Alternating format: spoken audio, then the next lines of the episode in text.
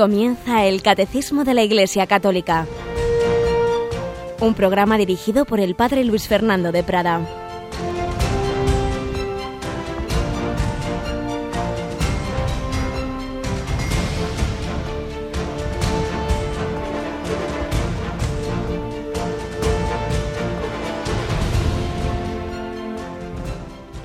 Alabados sean Jesús y María. Muy buenos días, querida familia de Radio María. Bienvenidos a esta nueva edición del Catecismo.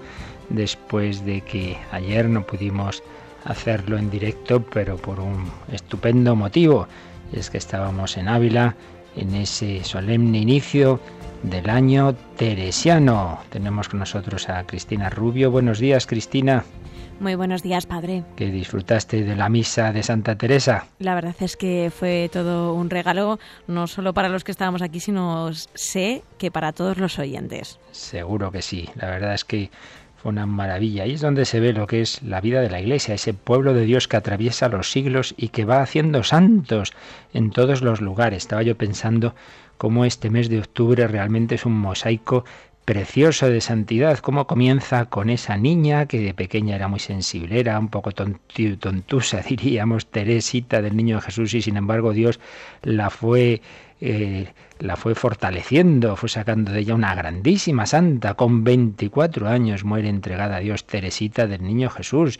Pero es que el día 2 eran los santos ángeles, pero el 3 San Francisco de Borja, el 4 el gran santo del siglo XIII San Francisco de Asís, y bueno, y así podemos seguir y seguir, y hoy tenemos varios santos, vamos a hablar enseguida en nuestro comentario de Santa Margarita María de Alacoque, mañana de ese gran modelo de mártires que fue San Ignacio de Antioquía, que en el año 107 eh, muere devorado por las fieras y que decía, soy el trigo limpio de Cristo quiero ser devorado por las fieras. Y pasado mañana el evangelista Lucas y, y luego San Pedro de Alcántara y los mártires del Canadá. Y así unos y otros santos y santas de todos los estados, de todas las naciones, de todos los tiempos. El Espíritu Santo, la Santísima Trinidad, nos va santificando, nos va haciendo a su imagen y semejanza. A su imagen hemos sido todos creados y a su semejanza es cuando llegamos a la santidad, según el matiz que hacían muchos santos padres. Pues demos gracias al Señor, pidamos la intercesión de estos santos, particularmente este año en Radio María tendremos como es natural muy presente a Santa Teresa, ¿verdad Cristina? Tenemos algunos programas especiales y además estará presente transversalmente muchos de ellos, pero concretamente hay uno sobre el centenario teresiano, ¿verdad? Sí, tenemos un programa sobre este centenario teresiano y que es los domingos a un domingo al mes a las 4 de, a la, las tarde. 4 de la tarde. Que además se lo dirige el padre Miguel Ángel de la Madre de Dios que ayer vimos con otros carmelitas iban todos con su solemnísimo hábito en la procesión que se formó después de la misa de ahí por las calles de, de Ávila, realmente muy muy bonito ver esos hábitos eh, religiosos, religiosas que acompañaban esa imagen de Santa Teresa y la imagen de la Virgen de la Caridad a la que Santa Teresa de niña, que se acababa de quedar huérfana de madre, le pidió que la cuidara especialmente como madre. Pues hoy, 16 de octubre, por cierto, el aniversario del día en que fue elegido en el cónclave Juan Pablo II, otro santo de nuestra época, elegido en 1978, era el día de Santa Margarita María. Vamos a recordar algunas de las de las grandes revelaciones que el Señor, que el corazón de Jesús le hizo a esta santa del siglo XVII, Margarita María de Alacoque.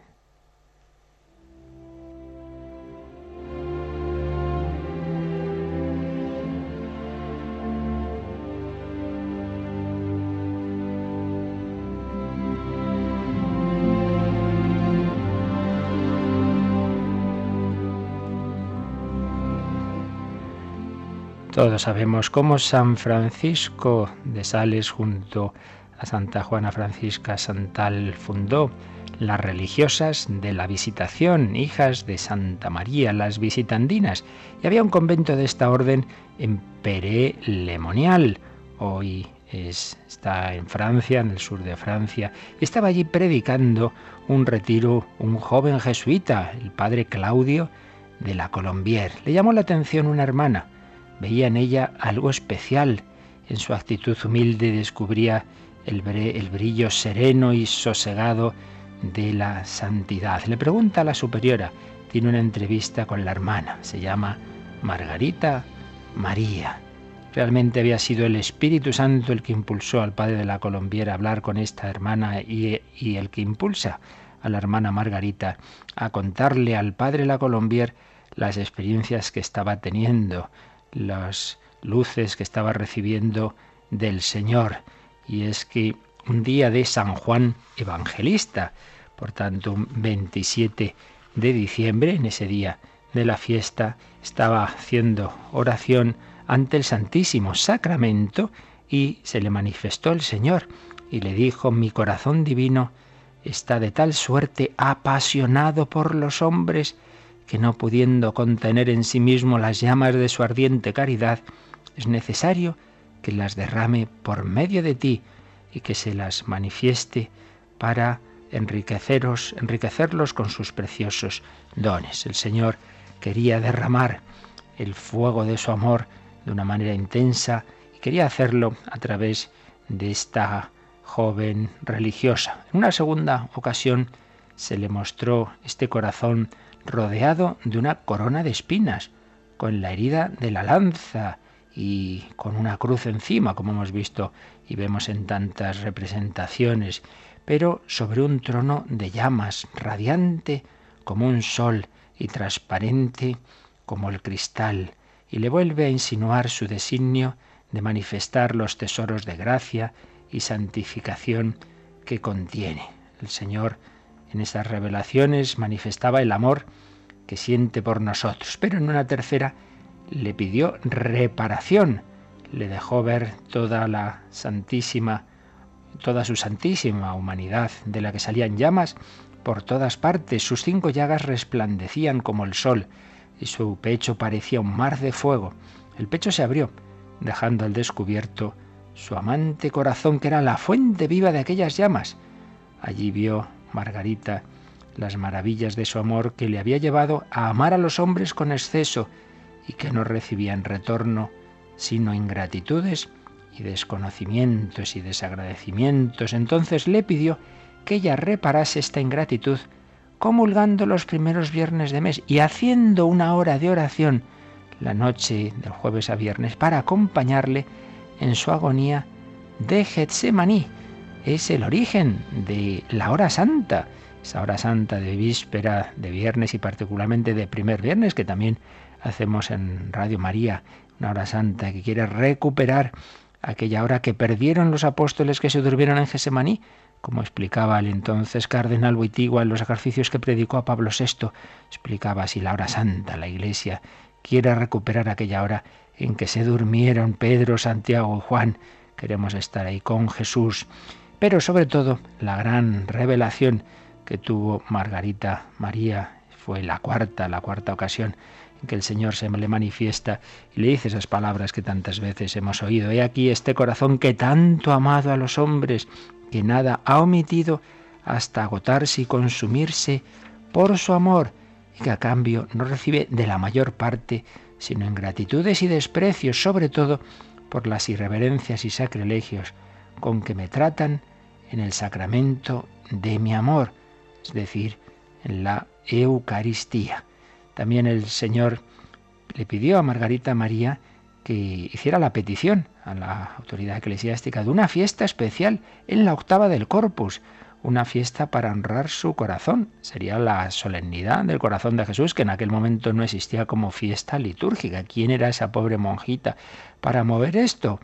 Diría, pero esto, esto, esto supera mis fuerzas. Y entonces el Señor le dijo, dirígete al padre de la Colombier y dile de mi parte que haga lo posible para establecer esta devoción y dar gusto a este corazón divino. No faltarán dificultades, pero has de saber que es omnipotente quien desconfía de sí mismo para confiar en mi misericordia. Y más adelante le dirá, reinaré a pesar de mis enemigos y levantaré mi trono sobre las ruinas del imperio de Satanás. Bellas palabras que la Iglesia, por supuesto, aprobó totalmente. Incluso hay papas que en alguna encíclica citan estas palabras. Dicen, como le dijo el Señor a Santa Margarita María, algo realmente notable en la historia de la espiritualidad, unas manifestaciones que entran en ese capítulo de lo que llamamos las revelaciones privadas, que nunca son objeto de fe, como lo es la revelación pública, pero que si tienen esta recomendación por parte de la Iglesia, quiere decir que tenemos toda la tranquilidad y la confianza para seguirlas, para creerlas, y así lo ha hecho la Iglesia, y por eso desde entonces ha difundido tantísimo en su forma actual la devoción al corazón de Jesús los primeros viernes de mes, la fiesta del corazón de Jesús, la hora santa. Pues quedémonos con estas dos últimas palabras tan bellas. Es omnipotente quien desconfía de sí mismo para confiar en mi misericordia. Señor, no me fío un pelo de mí, pero confío en ti, corazón de Jesús, en ti confío. Y esta promesa esperanzada, reinaré a pesar de mis enemigos. El Señor reinará. Estamos en tiempos difíciles, a veces nos parece que esto se acaba, que, que la iglesia se acaba, ya todas las generaciones jóvenes no siguen la fe, no siguen la moral cristiana. A veces pensamos que esto tiene los días contados. Tranquilos, tranquilos. Reinaré a pesar de mis enemigos. O como la Virgen dijo en Fátima, por fin mi corazón inmaculado triunfará. Palabras de esperanza. Corazón de Jesús, en ti confío. Pues se lo pedimos a la Virgen que nos dé esta esperanza, esta confianza en el amor de su Hijo.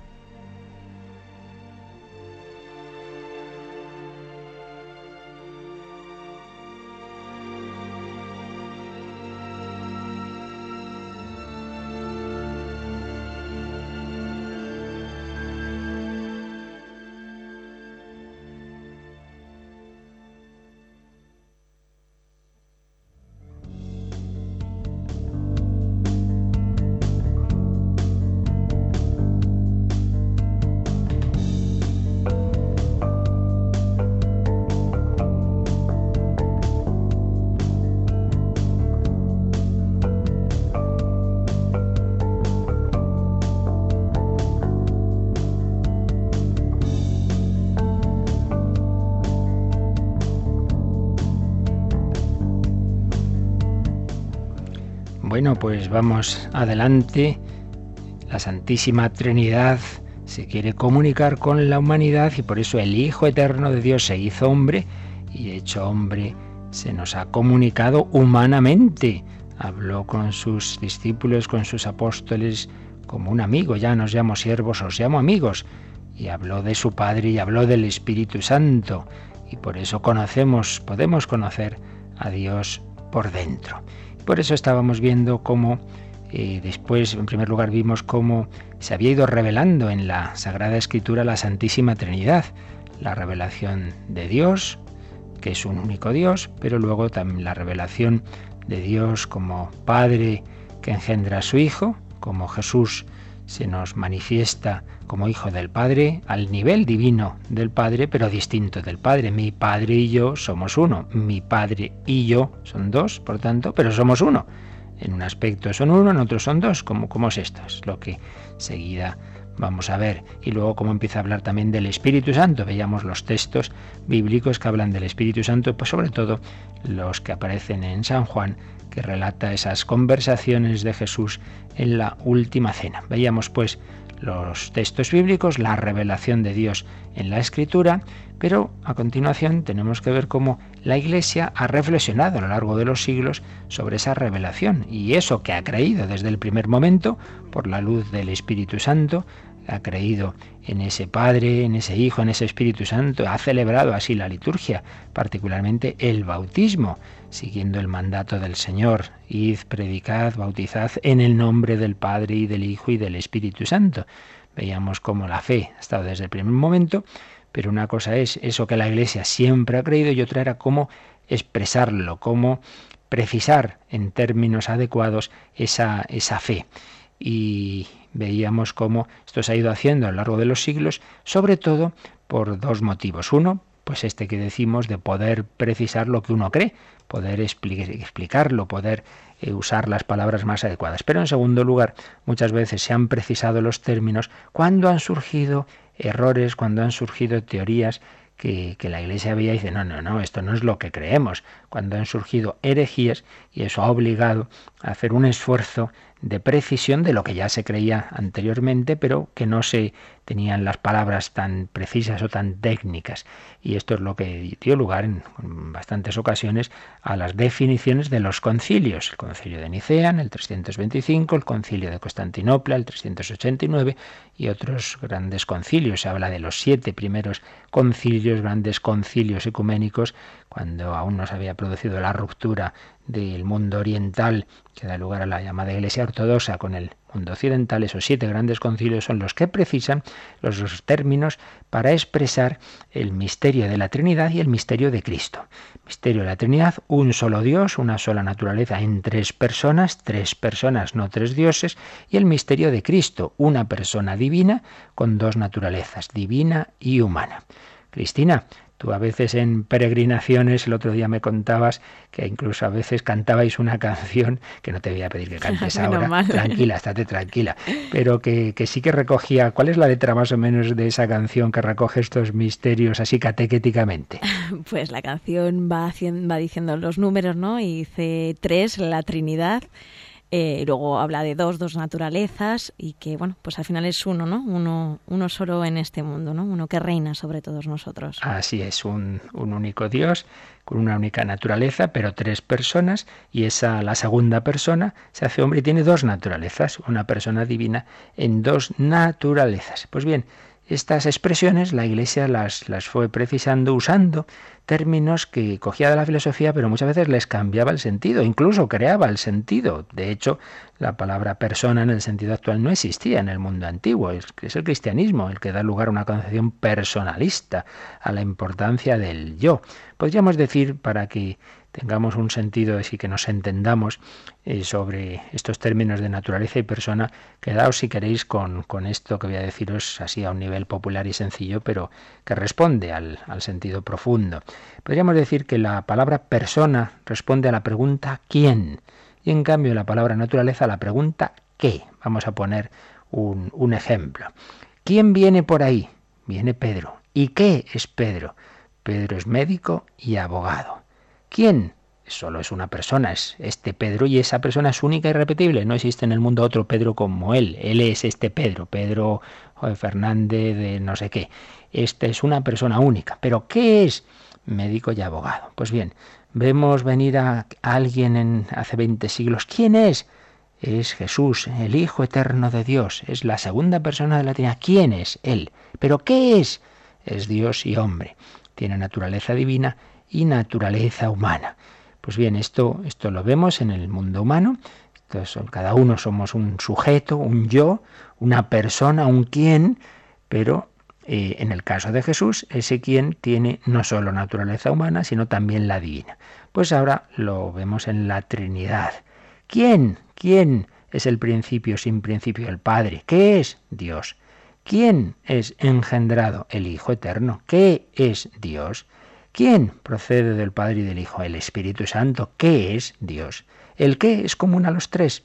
Los tres son el único Dios, no hay más que un Dios. Los tres comparten la única esencia, sustancia o naturaleza divina, pero personalmente cada uno es distinto. El Padre no es el Hijo y el Hijo no es el Espíritu Santo, el Espíritu Santo no es el Padre ni el Hijo. Misterio Evidentemente, como siempre digo, si no nos entendemos a nosotros mismos, si no entendemos a esta persona con la que vivo hace tanto tiempo, no voy a entender a las personas divinas y al misterio de la Santísima Trinidad. Pero una cosa es no entenderlo, que nos supere, y otra cosa es que sea absurdo. No, no, no es absurdo. Algunos han dicho, eh, qué absurdidad. Es decir, que uno es igual a tres. No, perdón, no confunda usted las cosas. Sería absurdo decir que uno es igual a tres si fuera en el, en, el mismo sentido. Pero es que estamos diciendo uno en el sentido de naturaleza, de esencia, y tres en el sentido de persona. Claro, si fuera bajo el mismo aspecto, decir que uno es igual a tres sería una tontería, pero es que no es ese el caso. Pues bien, esto es lo esencial. Esto es lo esencial que se nos ha revelado y el camino ya hemos dicho cuál ha sido. Jesús empieza a hablar de su Padre, pero empieza a decirnos que Él está al nivel del Padre. Se os dijo en el Antiguo Testamento, no matarás, pero yo os digo, porque Él está a ese mismo nivel del Padre. Eh, le dice al paralítico, tus pecados quedan perdonados. ¿Quién es este para perdonar pecados? ¿Qué es más fácil decir? Tus pecados quedan perdonados, es decir, al paralítico, coge tu camilla, levántate anda. Pues para que veáis que el Hijo del Hombre tiene poder para perdonar pecados, ala, coge la camilla, levántate. Jesús está poniéndose a ese nivel del Padre, pero a la vez distinguiéndose de él. Y sobre todo esta revelación de Cristo culmina en esas expresiones que aparecen particularmente en el Evangelio de San Juan. El Padre y yo somos uno. En fin, todo esto ya lo vimos. Y luego como Jesús nos dice que nos enviará otro paráclito, otro defensor, otro abogado, el Espíritu Santo, que estará con vosotros, que os recordará todo lo que yo os he dicho. Todo esto culmina en esa fórmula final de San Mateo. Bautizad en el nombre, no en los nombres, sino en el nombre del Padre y del Hijo y del Espíritu Santo. Pues bien, Dios se ha ido revelando y, repito, la Iglesia luego va buscando, fue buscando las fórmulas para precisar esto que creía y que básicamente son esto que acabamos de decir. Un único Dios, una única esencia, una única naturaleza o sustancia, pero que es compartida, que es llevada, es gestionada, es que ahí las palabras nos fallan, ¿verdad? Por tres, por tres personas divinas. El Padre, principio sin principio, la única persona que no procede de otras. El Hijo, que se ha engendrado del Padre, y el Espíritu Santo, que procede, veíamos el otro día, del Padre y del Hijo, o del Padre por el Hijo del Padre por el Hijo, como prefieren decir los orientales. Pues bien, todo esto es lo que ahora nos va a decir el catecismo. Nos habíamos quedado en el número 252. Cristina, vamos a leerlo. La Iglesia utiliza el término sustancia, traducido a veces también por esencia o por naturaleza, para designar el ser divino en su unidad. El término persona o hipóstasis para designar al Padre, al Hijo y al Espíritu Santo en su distinción real entre sí, el término relación para designar el hecho de que su distinción reside en la referencia de cada uno a los otros. Aquí tenemos esos términos clave, como veis, el primero, la esencia o naturaleza o sustancia, designan esa esencia física de Dios, diríamos así, como una de las tres personas divinas, todo el conjunto de perfecciones de la esencia divina. Es un único Dios. Hipóstasis es una sustancia individual, completa, totalmente subsistente en sí, eso valdría en general para hipóstasis y concretamente y persona Boecio, un gran filósofo medieval, decía que es la hipóstasis racional, el sujeto de naturaleza racional. Eh, hipóstasis, persona, las tres personas divinas que tienen esa única naturaleza. Eh, la hipóstasis y la naturaleza están subordinadas recíprocamente, de forma que la hipóstasis es la portadora de la naturaleza y el sujeto último de todo el ser y de todas sus operaciones. ¿Quién ha hecho esto? Ha sido Pedro. ¿Quién ha resucitado a Lázaro? Ha sido Jesús, esa persona divina. ¿Quién ha creado el mundo? Las tres personas divinas. Pero ¿quién es nuestro Padre? En sentido estricto, la primera persona. El Padre Celestial nos ha adoptado en su Hijo eterno. ¿Quién engendra al Hijo? El Padre eterno. El sujeto último de una operación es la persona. Tres personas, tres relaciones mutuamente opuestas. ¿Cuáles son? Paternidad, filiación y expiración pasiva. Paternidad, la relación por la que el Padre engendra al Hijo. Filiación, la relación en que el Hijo es engendrado por el Padre. Expiración pasiva, la relación en la que el Espíritu Santo procede del Padre y del Hijo. Podemos hablar de una cuarta relación que sería la expiración activa, esa, esa, acción por la que el Padre y el Hijo de ellos procede el Espíritu Santo, pero eso no da lugar a cuatro personas, porque aquí hay una de estas relaciones sería eh, lo mismo que la anterior es vista desde otro punto de vista, pero distinción real hay entre tres relaciones que hemos dicho, paternidad, filiación y expiración pasiva, y por eso tres personas divinas. En Dios todo es uno, salvo la oposición, lo que aquello que dé lugar a oposición relativa, oposición en este sentido de que el Padre no es el Hijo, que el Espíritu Santo no es el Padre y el Hijo, etcétera, etcétera. Así pues, una esencia, una esencia, eh, una única naturaleza divina, un único Dios en definitiva, que es la gran verdad eh, que Dios fue revelando al pueblo de Israel en el Antiguo Testamento frente a los politeísmos de tantos pueblos que rodeaban a, a, Israel. Bien, aquí entonces se nos ha dicho cuáles van a ser, cuáles son los términos que la Iglesia usó eh, en, en, esos siglos primeros para precisar lo que ya creía de antemano, pero que no tenía tan claras las palabras y entonces usó estas palabras que hemos dicho. Para la esencia divina, para lo que es uno en Dios, el término substancia, se puede traducir también por esencia o por naturaleza, y eso es lo que designa eh, al ser divino en su unidad. Y el término griego hipóstasis, traducido por persona, para designar lo específico de el Padre, el Hijo y el Espíritu Santo en su distinción real entre sí, y con el término relación para designar esa distinción en la referencia de cada uno, cada una de esas personas a las otras. Y dicho esto, mm, vamos a otro apartadito que sigue precisando este dogma de la Santísima Trinidad y se titula así, el dogma de la Santísima Trinidad. Y comienza por el número 253 que viene a decir lo que ya estamos ahora mismo comentando, pero que nos lo expresa aquí sintéticamente Cristina.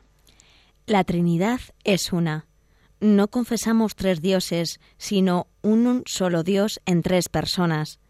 La Trinidad consubstancial. Las personas divinas no se reparten la única divinidad, sino que cada una de ellas es enteramente Dios. El Padre es lo mismo que es el Hijo, el Hijo lo mismo que es el Padre, el Padre y el Hijo lo mismo que el Espíritu Santo, es decir, un solo Dios por naturaleza, cada una de las tres personas es esta realidad, es decir, la sustancia, la esencia o la naturaleza divina. Así pues, cuando vemos cuáles son los puntos clave del dogma de la Trinidad, lo primero tenemos que decir, claro, es que la Trinidad no anula la gran verdad de que hay un único Dios. Por eso la Trinidad es una, no confesamos tres dioses sino un solo Dios en tres personas. Claro, esto rompe nuestros esquemas porque entre nosotros cada persona tiene su naturaleza humana y entonces hay tantas, tantas personas que cada una lleva una naturaleza humana numéricamente distinta, mientras que en Dios las tres personas comparten, por así decir, la misma y única naturaleza divina. No hay tres naturalezas divinas por ahí, no hay tres dioses, sino un único Dios en tres personas. No es que se repartan la divinidad. Bueno, el padre dice, bueno, yo me quedo con un tercio de divinidad, de la esencia. Tu hijo te doy otro tercio, ya tienen en, en herencia al Espíritu Santo le damos otro tercio. No, no, no. Los tres son el único Dios. El Padre es lo mismo que el Hijo, lo mismo el Padre y el Hijo que el Espíritu Santo en cuanto a su naturaleza. Lo que les distingue es cómo cómo llevan esa naturaleza, el Padre como su origen, como su principio. Sin principio, el Hijo, habiéndola recibido, habiéndola recibido por generación del Padre, y el Espíritu Santo, habiéndola recibido del Padre a través del Hijo, pero la misma y única esencia, naturaleza divina, el único Dios. En todo, Dios es uno, aunque sea trino. Enseguida vemos un poquito más eh, cómo se entiende este, esta unidad y a la vez Trinidad y cuáles son los errores, cómo podemos apartarnos de esta verdad, de este dogma por un extremo o por otro. Pero evidentemente, como siempre digo, aquí lo principal, más que entenderlo, es relacionarnos con estas personas divinas, así que vamos a invocar al Espíritu Santo que nos ilumine para que vivamos esa relación, esa afiliación, ese dejarnos mover por Él, por el Santo Espíritu. Vamos a invocarlo en este momento hacemos esta pausa oracional al Espíritu Divino.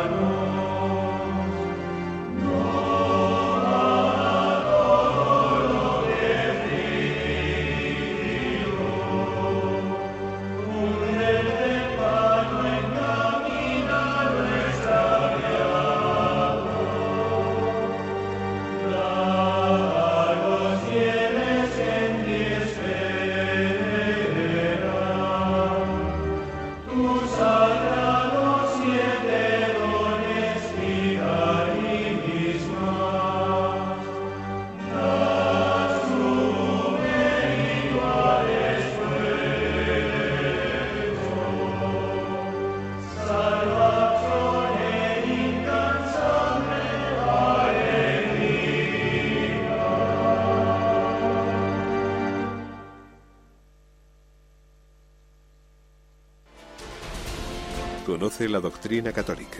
Escucha el catecismo en Radio María de martes a sábado. La doctrina católica que comienza por decirnos quién es este Dios, tal como Él se ha revelado, claro, no porque nos lo inventemos y elucubremos cosas así porque sí. Decíamos que los puntos clave del dogma de la Trinidad son, por un lado, que hay un único Dios, tiene una única naturaleza o esencia divina, pero por otro lado, tres personas que son Dios. Y entonces, no tres dioses, sino tres personas. Entonces aquí pasa, como en todos los misterios de la fe, que tienen dos afirmaciones que a veces a la mente humana le pueden parecer contrapuestos. Jesús es Dios, Jesús es hombre, es Dios, es hombre, pues es Dios y hombre. Entonces lo católico, la afirmación del misterio es afirmar a la vez los dos extremos del misterio, que es Dios y que es hombre y que es una única persona, por otro lado que no son dos personas. Bueno, esto ya lo veremos cuando hablemos de la cristología. Pues bien, en el caso de la Trinidad hay que afirmar a la vez que es una y trina. Pero bueno, esto es contrapuesto. No, es una en la esencia y trino en las personas. Entonces hay que afirmar a la vez los dos extremos. Entonces, ¿en qué consisten las herejías? Las herejías consisten en que se acentúa tanto uno de los extremos del misterio que se niega el otro.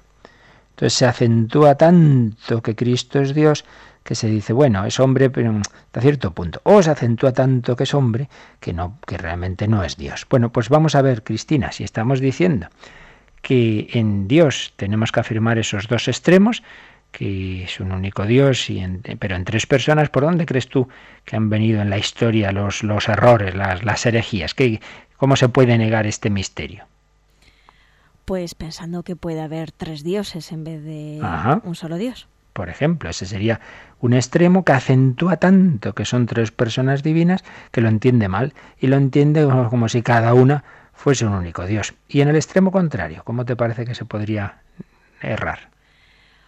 Pues pensando que no hay distinción entre las tres personas, sino que solamente es una persona. Exactamente, muy bien, esta chica piensa muy bien, pensando que son simplemente modos de hablar. En el fondo es una única persona, es una única persona, la persona de Dios, que a veces aparece como Padre, a veces aparece como Hijo, a veces aparece como Espíritu Santo, pero en realidad es una única persona. Pues lo has dicho muy bien.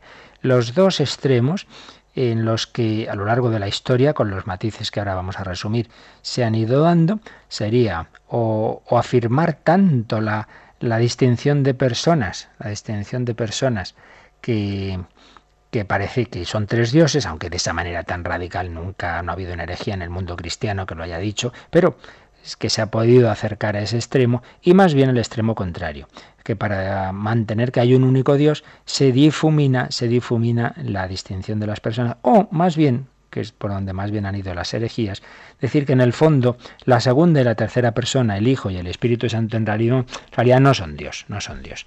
Y son parem sí, tienen una especial dignidad, pero propiamente no son Dios. Dios solo sería la primera. Entonces así, claro, hay un único Dios porque solo la primera persona, solo el Padre es Dios. Por ahí han ido los errores. Así sintetiza Padre Justo Collantes en la fe de la Iglesia Católica estos extremos. La primera posibilidad sería, escribe, la supresión de la monarquía divina y la admisión de un triteísmo, de un triteísmo, de un decir que hay tres dioses.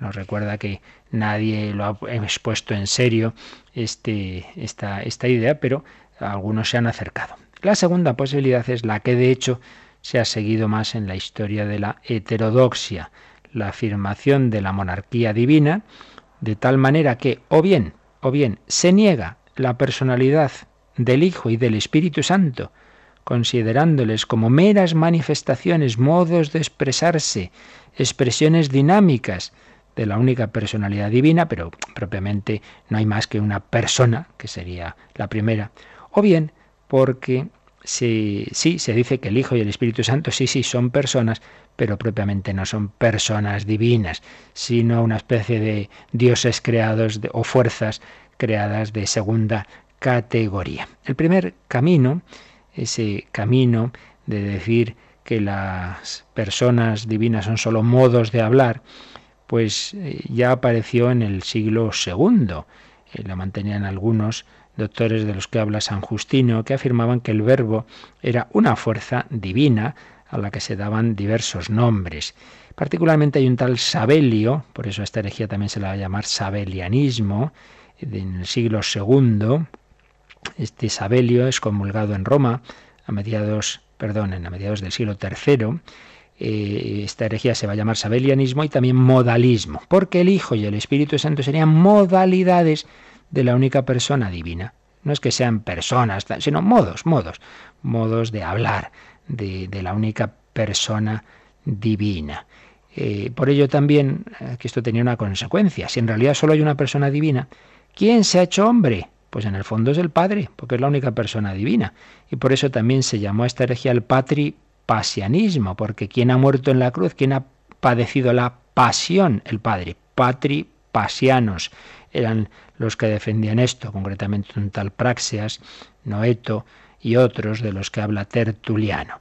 En el fondo habría una única persona esa persona divina es la que se hizo hombre y la que murió en la cruz. Entonces es el Padre el que ha muerto, porque el Hijo y el Espíritu Santo son modos de hablar. Esta sería esta herejía del modalismo, sabelianismo, patripasianismo, distintos momentos en que mm, se viene a expresar eh, un error de fondo semejante. Pero más bien, más bien, los errores han ido por el camino de aceptar que sí que hay tres personas, pero que la segunda y la tercera no tienen eh, la misma naturaleza divina propiamente que la primera. Concretamente, tenemos ya en el siglo II el adopcionismo de Teódoto, un mercader de, de Bizancio, que apostató en una de las persecuciones y se justificaba diciendo que él no había negado a Dios, sino a Cristo, porque Cristo sí era un hombre, un hombre más religioso que los demás, que en el bautismo fue revestido del poder de Dios. Fue adoptado especialmente por Dios, por eso se llama adopcionismo. Como veis, hay teorías actuales que van por ahí, que como vemos ya son tan viejas que ya en el siglo II había que las decía, nada hay nuevo bajo el sol. Esta, esta, teoría de este Teódoto pues ya fue rechazada, fue excomulgado por el Papa Víctor hacia el año 190. Posteriormente, Pablo de Samosata elaboró hacia el 260 esta teoría adopcionista juntándola con la modalista. Eh, Pablo identificaba a la persona con la sustancia y por tanto al afirmar que el Hijo era consustancial con el Padre, lo que se quería decir era que el Padre y el Hijo eran, la, eran una misma persona, hizo ahí una mezcolanza. Y entonces el concilio de Antioquía que condenó a Pablo de Samosata, condenó la fórmula el hijo es consustancial con el padre. Hay que tener cuidado con esto, porque en ese momento eh, condenaba ese sentido en que Pablo de Samosata había usado eh, la palabra consustancial, no en el sentido que lo usaría luego Nicea, de la misma naturaleza, sino la misma persona. Esto es simplemente que recordemos eso, que hay que ver las palabras hasta que adquirieron el significado que tienen hoy día, tuvieron distintos, distintos matices, distintas eh, etimologías, iban aplicándose hasta que ya se precisaron en el sentido actual. Bueno, dicho lo cual, llegamos a la gran herejía eh, trinitaria y cristológica que fue el arrianismo. Ahí es donde realmente eh, hubo mayor peligro para la fe católica porque se extendió, se extendió mucho y tenemos que decir que hoy día hay nuevas versiones de este arrianismo. El arrianismo no era modalista, admitía la personalidad del verbo como distinto del Padre. Decía, sí, sí, sí, hay una persona que es el verbo, pero, pero, para que a la vez se dijera que hay un único Dios, sacaba al verbo de la divinidad. En realidad, decía Arrio, todo lo que es originado es creado. Como el verbo procede del Padre, es creado por el Padre. Aquí cometió un gravísimo error, porque una cosa es que sea originado y otra cosa es que sea creado. Nosotros decimos que el verbo sí es originado, procede del Padre, pero procede por generación eterna. El Padre comunica eternamente al Hijo su naturaleza, los dos son Dios y lo mismo también con el Espíritu Santo. Pero en cambio, Arrio pensaba que si uno procede de otro, entonces es que ha sido creado. Ser creado es ser creado de la nada. No existía antes. Por tanto, el verbo empieza a existir en un determinado momento. Dice, bueno, sí, podemos llamarlo Dios funcionalmente para nosotros, pero en sí mismo, en sí mismo es una criatura. Negaba, por tanto, la divinidad del verbo y estaba cerca del adopcionismo de Pablo de Samosata. La verdad es que hoy día, pues por desgracia, como digo, también hay teorías que van un poco por esta línea. Así pues, se puede caer en el error, decíamos bien, sea acentuando la personalidad de cada una de esas tres personas divinas y acercándose a decir que hay tres dioses, pero más bien se ha caído en el error por el lado contrario, bien sea por decir que hay una única persona divina, la del Padre, que se manifiesta a veces como Hijo, a veces como Espíritu Santo, que serían solo modos de hablar y no auténticas personas, o más bien diciendo que sí, que hay tres personas, pero la segunda y la tercera no es que sean propiamente Dios. Dios sería solo el Padre, allí habría una única persona divina. El Hijo, pues es un hombre cercano a Dios, adoptado por el Padre, y el Espíritu Santo una fuerza de Dios, una manera también en que, en que Dios nos ilumina, etcétera, pero no propiamente Dios. Bien, pues esto se aleja de lo que la Iglesia ha creído siempre basado en la revelación de Cristo y basado en la Escritura. Bautizad en el nombre del Padre y del Hijo y del Espíritu Santo. El Padre y yo somos uno. Quien me ha visto a mí ha visto al Padre, etcétera. Hay un único Dios y tres personas en Dios. El Hijo es Dios, el Espíritu Santo es Dios, pero los tres son el único Dios. Esta es la fe católica, esta es, esto es el fundamento. Además, fijaos que cuando se han reunido las diversas confesiones cristianas en el Consejo Ecuménico de las Iglesias, decía, vamos a ver, aquí, ¿qué entendemos por cristiano? Y decir, bueno, pues por lo menos los que creemos en la Santísima Trinidad y en Jesucristo como Hijo de Dios. Si uno dice, no cree en que en la Santísima Trinidad y cree que Jesús es simplemente un hombre, pues mire, no es cristiano. Eh, seguirá, le parecerá muy bien lo que enseña Jesús, pero propiamente no es cristiano. Bien, pues esto es lo que nos decía el número 253, unidad y a la vez Trinidad. Unidad, la Trinidad es una, pero el 254 va a insistirnos en el aspecto de Trinidad, las personas divinas como distintas entre sí. Vamos a leer el 254 para terminar hoy, Cristina. Las personas divinas son realmente distintas entre sí. Dios es único, pero no solitario. Padre, Hijo, Espíritu Santo no son simplemente nombres que designan modalidades del ser divino, pues son realmente distintos entre sí. El que es el Hijo no es el Padre, y el que es el Padre no es el Hijo, ni el Espíritu Santo el que es el Padre o el Hijo. Son distintos entre sí por sus relaciones de origen. El Padre es quien engendra, el Hijo quien es engendrado, y el Espíritu Santo es quien procede. La unidad divina es trina. Así pues, insistimos, hay que mantener los dos extremos, unidad y Trinidad. Unidad, hay un único Dios, Trinidad, porque realmente no son modos de hablar, son tres personas y hay una distinción entre ellas, no de naturaleza, son el único Dios, comparten, por así decir, la única naturaleza divina. Pero, ¿qué es lo que les distingue? Las relaciones de origen. El Padre es quien no procede de nadie, principio sin principio. El Padre es quien engendra y quien con el Hijo es principio del Espíritu Santo. El Hijo es el que es engendrado, el que procede eternamente del Padre, pero engendrado no es creado. Por eso decimos en el credo engendrado, no creado de la misma naturaleza del Padre o consustancial al Padre. El Hijo es quien es engendrado. Y el Espíritu Santo no decimos que sea engendrado, entonces sería también otro Hijo. No, no, es quien procede. Procede del Padre y del Hijo como de un único principio. Procede del Padre por el Hijo, teniendo claro que el único que no tiene, que no procede de nadie es el Padre y que el Hijo procede del Padre, lo que veíamos explicando el filioque. Por tanto, unidad y trinidad. La unidad divina es trina. Pero insisto, eh, no, si no lo entendemos del todo, pues es lo normal. Vamos, seríamos raros, entenderíamos del todo que seríamos Dios, ¿verdad? Porque para entender a Dios hay que ser Dios. Por eso dice Jesús en ese famoso eh, paso del de Mateo 11, eh, nadie conoce al Hijo sino el Padre y nadie conoce al Padre sino el Hijo y, el, y aquel a quien el Hijo se lo quiera revelar. Entender a Dios solo Dios puede entenderlo. Por eso solo el Padre conoce de verdad al Hijo y solo el Hijo conoce de verdad al Padre. Bueno, y lo mismo evidentemente del Espíritu Santo. Y en cuanto a nosotros es que Dios nos quiera revelar pues el don de la fe, que no quiere decir que comprendamos metiendo en nuestra cabeza ese océano infinito, meterlo en el agujerito del hoyo de la, de la playa, aquella, aquella historia que contaba San Agustín, ¿verdad?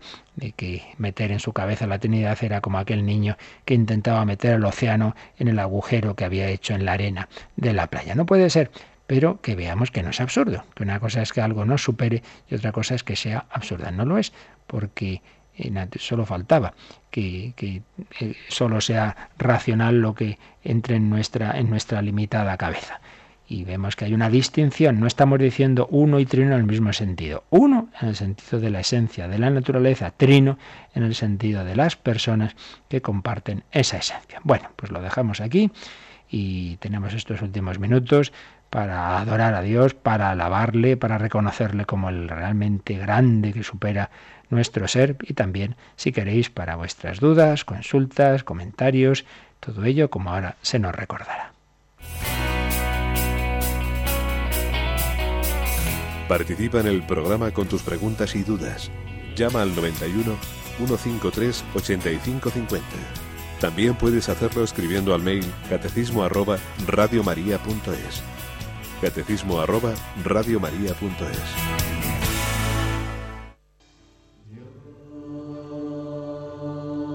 El más grande y digno de alabar a tu presencia adorar. Yo doblo mis rodillas ante ti.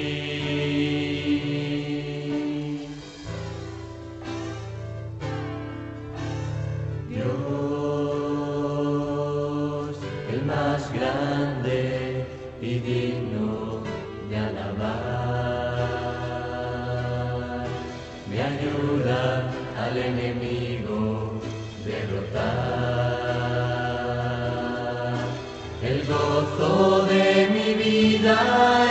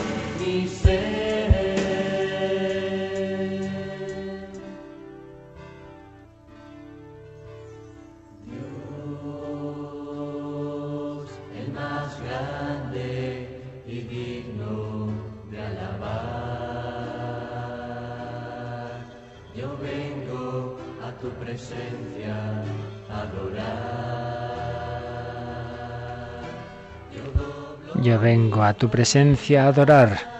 Adoremos, aunque naturalmente Dios es infinitamente más grande y no lo entendamos, pero lo adoramos. Como Moisés se descalzó, descálzate y adora. Descálzate también de tus prejuicios, de tus ideas, de tus maneras propias de entender y ábrete al misterio de Dios. ¿Tenemos alguna llamada, Cris? Sí, tenemos dos. La primera, Aurora desde Alicante. Ella dice que muchas veces pide a la Santísima Trinidad y en vez de pedir al Padre, al Hijo, al Espíritu Santo, le dice, te pido Santísima Trinidad. Y pregunta si eso es correcto hacerlo así.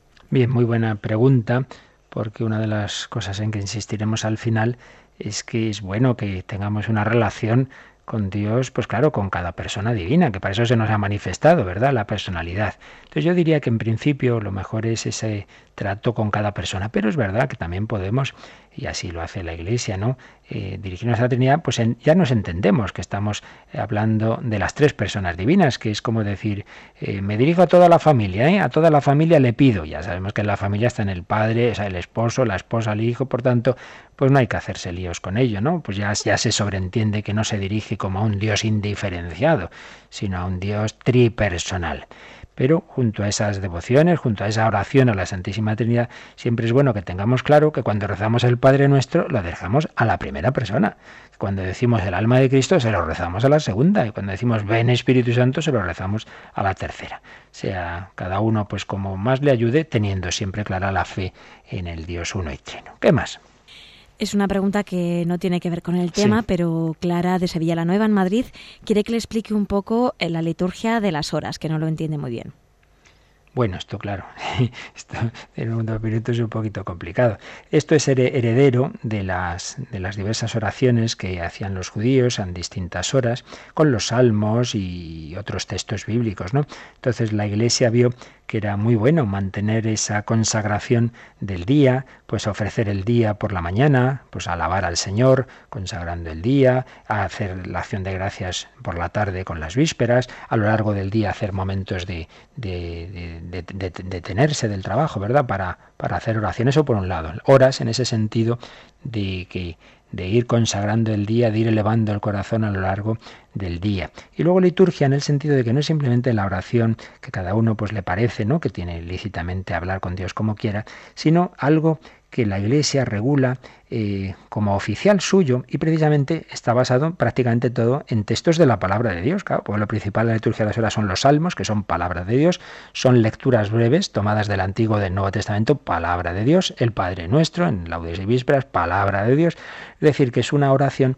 especialmente eh, asegurada, digamos, su, su, eficacia por la Iglesia eh, y además que tiene una cosa muy bonita y es que todos rezamos lo mismo estemos en España o estén en Australia, en distintas horas, eso sí, se rezan las mismas laudes, mismas vísperas, los mismos salmos, las mismas eh, textos de la palabra de Dios que se meditan, etcétera.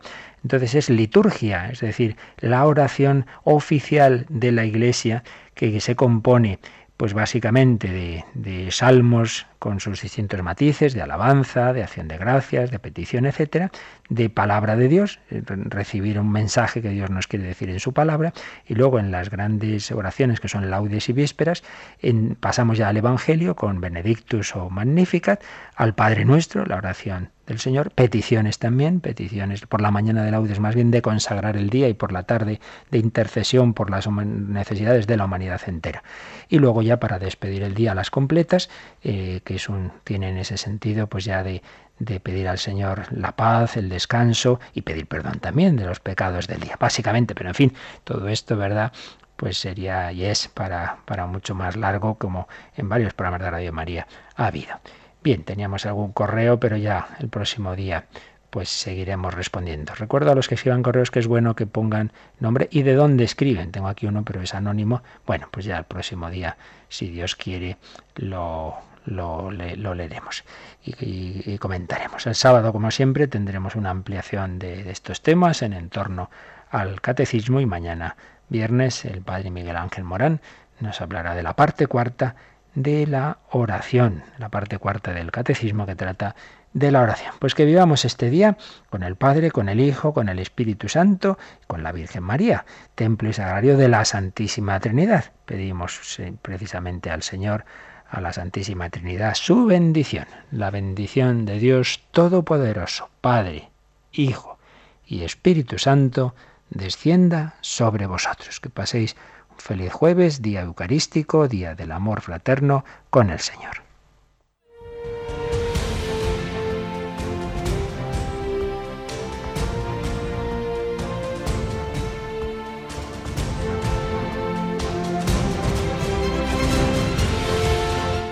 Han escuchado en Radio María el Catecismo de la Iglesia Católica, un programa dirigido por el Padre Luis Fernando de Prada.